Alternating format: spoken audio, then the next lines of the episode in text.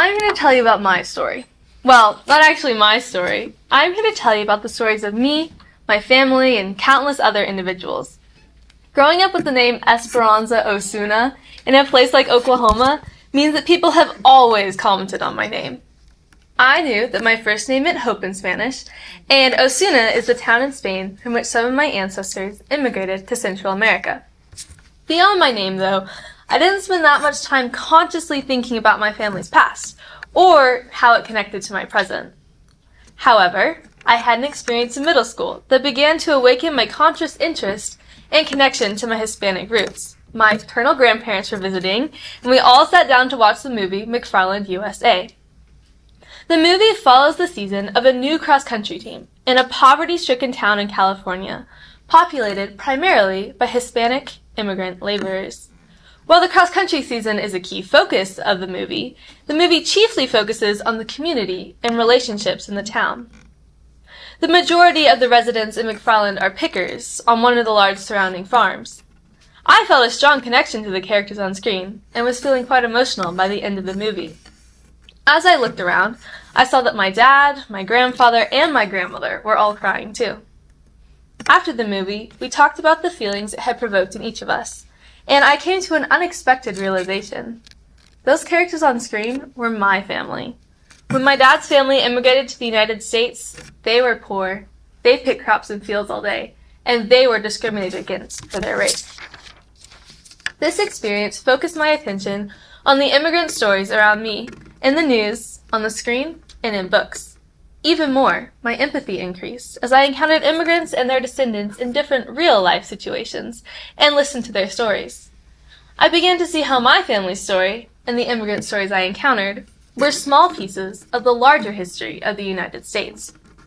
Growing up in school, I learned the very basic story of immigration. I learned about Ellis Island and the Statue of Liberty. I also knew all the sayings about the United States, like, we're a land brimming with opportunity, or the great American melting pot. I was familiar with the image of a person coming to this country, working hard, and making a name for themselves. But as I grew older, the same old references and societal ideals about immigration seemed to lack something. They seemed too good to be true, or too flat to be a part of real life. After beginning to connect with my own Hispanic immigrant heritage, I realized what the traditional narrative of immigration was lacking people's personal stories. I connected to my past and other people because I knew their stories. Stories gave me a chance to understand a person and connect to them in a way that pure facts just never could. As Christians, we are told the greatest commandment is to love the Lord our God with all our heart, soul, and mind. But the second is like it we are to love our neighbors as ourselves. It is impossible to love our neighbors well if we don't understand them. For my capstone, I wanted to find a way that we could better know and understand, and thus better love our immigrant neighbor. To this end, I ended up connecting with and then using many of the ideas of psychologist George Kelly in my capstone. George Kelly developed personal construct theory, which deals primarily with the idea that each person has a unique truth and way of viewing the world. This truth is based on past experiences and will determine both your prediction of and interactions with future experiences. These truths manifest themselves as constructs, which are merely a fancy way of describing what someone believes about something. Let's think about a super simple example to understand personal construct theory. Let's imagine that in my house we have a coffee table in our living room. My construct about the coffee table is pretty fluid. I would use this particular table as a quick place to set a drink down, or an extra seat when the couches are full, or maybe even a ladder to reach something. My mom, however, has a very strict construct about this coffee table. It is only to be used as something to set a drink on, and only when there's a coaster under the drink. If we don't understand each other's constructs about the coffee table, it leads to conflicts, and a barrier, if ever so slight, in our relationship. This conflict makes it harder to love each other well. While the coffee table example is, admittedly, a very minor situation, this principle applies to our entire lives as well. In the particular instance of my capstone, if we can't understand the constructs of our immigrant neighbors, then it leads to conflict and a difficulty in loving each other well. By taking the time to seek out truth and understand the construction systems of our immigrant neighbors, we can find understanding, common ground, and ultimately, love. I wanted to find a way to compare the experiences and constructions of immigrants with the ideals of American immigration. While doing another project last year, I stumbled across a collection of poems from the early 1900s written by Asian immigrants on the walls of their detention center. Even a year later, I still remember the poems that I read, and the difficulty I had connecting those experiences, the experiences illustrated in this poetry, with the immigration ideals I had heard growing up and in society. Because this poetry was so powerful, I wanted to look at more immigrant poetry for the other aspects of my capstone both to illustrate American ideals and the experience of, in this case, Hispanic immigrants. After doing more research, I realized that poetry fit with personal construct theory even better than I had expected. Personal construct theory is centered around the idea that a person's construction system makes up their reality. How can we tell what a person's reality is? Well, according to renowned poet and Nobel laureate Czeslaw Milosz, poetry is a passionate pursuit of the real with poets standing in front of reality and putting it into words. To examine a person's reality and construction systems, we can simply look at their poetry. There are countless narratives in the United States about immigration.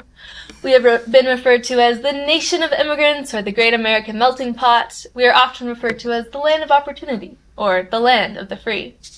The American dream is very common terminology. Whether, not, whether or not you agree with any or all of these narratives, they have nevertheless been familiar narratives in our nation. One well-known example that conveys many of these ideals and narratives is found in a poem titled The New Colossus. The New Colossus was inscribed on the base of the Statue of Liberty and would greet immigrants as they sailed into Ellis Island. The New Colossus promises worldwide welcome. It promises a home and a refuge. The Statue of Liberty is referred to as, quote, a mighty woman with a torch, and her name, Mother of Exiles, inducing visions of protection and caretaking. Our message to the rest of the world is pretty simple. The Statue of Liberty, or Mother of Exiles, is silently entreating, quote, Give me your poor, your tired, your huddled masses yearning to breathe free, the wretched refuse of your teeming shore. Send these, the homeless, tempest tossed, to me. Immigrants coming to the United States are promised a place to breathe free, a place where the tired and poor are welcome. Immigrating to the United States is an exciting opportunity with ideals promising freedom, welcome, home, wealth, and rest. In my full-length research paper, I examined poems written by Asian immigrants and Hispanic immigrants, and then compared the constructs found in those to the ideals of American immigration found in the new Colossus. Due to time constraints, though, right now I will only be examining a poem written by a Hispanic immigrant and comparing it to the new Colossus. Jose Olivarez' parents immigrated to the U.S. from Mexico while his mother was pregnant with him. He grew up in a small working class neighborhood right outside of Chicago. He eventually began to write poetry about his experiences and thoughts on being a Hispanic immigrant to the United States. His poem titled An Ode to the First White Girl I Ever Loved is featured in a book called Ink Has No Borders, Poems of the Immigrant and Refugee Experience. This particular poem tells of the experiences of a young boy struggling to live and thrive with his Mexican family and world while, while living in the United States. An Ode to the First White Girl I Ever Loved is a fairly long poem, so for this paper, paper I will only be reading the first half of it. An Ode to the First White Girl I Ever Loved. It was kindergarten, and I did not know English, so I could not talk without being ridiculed. And the teacher did not want me in her class. She was white, too, she said. I do not know how to teach someone who only speaks Spanish. And the kids did not want me in their class. They were white, too. They said, We do not know how to be friends with someone who only speaks Spanish. And I was the only Mexican, and I only spoke Spanish. I watched a lot of TV, and everyone was rich and white. My family was poor and Mexican. My family only spoke Spanish. And in school, I felt so lonely. My loneliness would walk home with me. My loneliness held my hand as I crossed streets. My loneliness spoke Spanish, like my family. And this is how I learned to equate my family with loneliness. How I learned to hate my family, how I learned to hate being Mexican. and I watched a lot of TV, and everyone was rich and white. And what I wanted was to grow up and be rich and white and speak English on shows like Seinfeld or Friends, on shows with laugh tracks, big hair, and cardigans. And what I wanted was friends to walk home from school with me. And what I wanted was a teacher to give me gold stars like the other kids. In this poem, young Olivarez struggles to thrive in a school situation where, quote, the teacher did not want me in her class. She said, I do not know how to teach someone who only speaks Spanish. end quote. Not only does the teacher not want Olivarez in her class, but the other students don't know how to be friends with someone who doesn't speak English. At school and on TV, Olivarez saw rich white families, but never families that reflected his poor Mexican one. Loneliness was his constant companion. Olivarez writes that his loneliness based on his race was, quote, how I learned to hate my family, how I learned to hate being Mexican. All he wanted was to grow up and be rich and white and speak English. All he wanted was a teacher who appreciated him and friends who wanted to be with him. This poem by Olivarez shows a particular immigrant experience and allows us to better understand his story. His experiences and constructs do not line up very well with the ideals found in the New Colossus. Where is the worldwide welcome for the boy excluded from school and social life? There's no rest or refuge from feeling ashamed of his family and history. His poverty isn't welcomed, it is a barrier and a difference maker. As we can see from this poem, immigration is different from the common societal narratives. An immigrant's story is one of nuance, struggle, and in this case, pain. However, we can never know that or truly understand that if we just take society's words for what the experience of immigration is.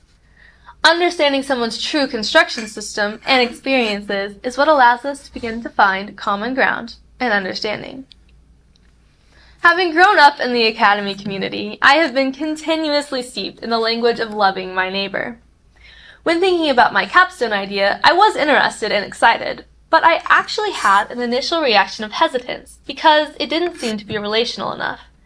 If the goal is ultimately, ultimately to love our neighbor better, shouldn't I go out and just form relationships with them? Why should I, or anyone else for that matter, take the time to learn a new psychology theory and then connect that theory to poetry written by immigrants? When weighed on a scale, wouldn't personal relationships outweigh all other actions when it came to loving my neighbor? I soon came to realize the value of understanding construction systems and relationships with others.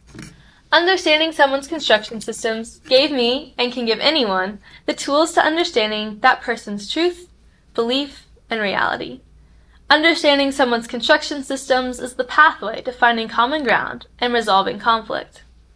Understanding someone's construction systems can come about through a variety of ways. It could involve a conversation, a movie, a book, or in the case of this paper, a poem.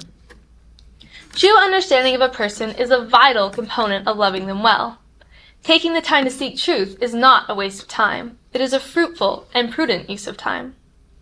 After all, we are taught to seek the transcendentals, truth, goodness, and beauty. Time spent seeking truth is what allows us to find common ground with our neighbors, reconciliation, and healing. Seeking truth leads to the understanding needed to love well. I would I would urge all of us to take more time to seek out the truth and stories of our neighbors, whether that's reading poetry or having a conversation or something else. I hope that if I've done anything with this paper, I've encouraged you to not settle for the common ideals and narratives of society, but to instead seek out ways to understand the constructs and stories of the people around us. As I've shared with you, the constructs and stories of immigrants are different than the American ideals of immigration. By seeking out this truth, we can begin to reconcile and then to heal. By seeking out this truth, we can begin to understand our neighbor and love them better.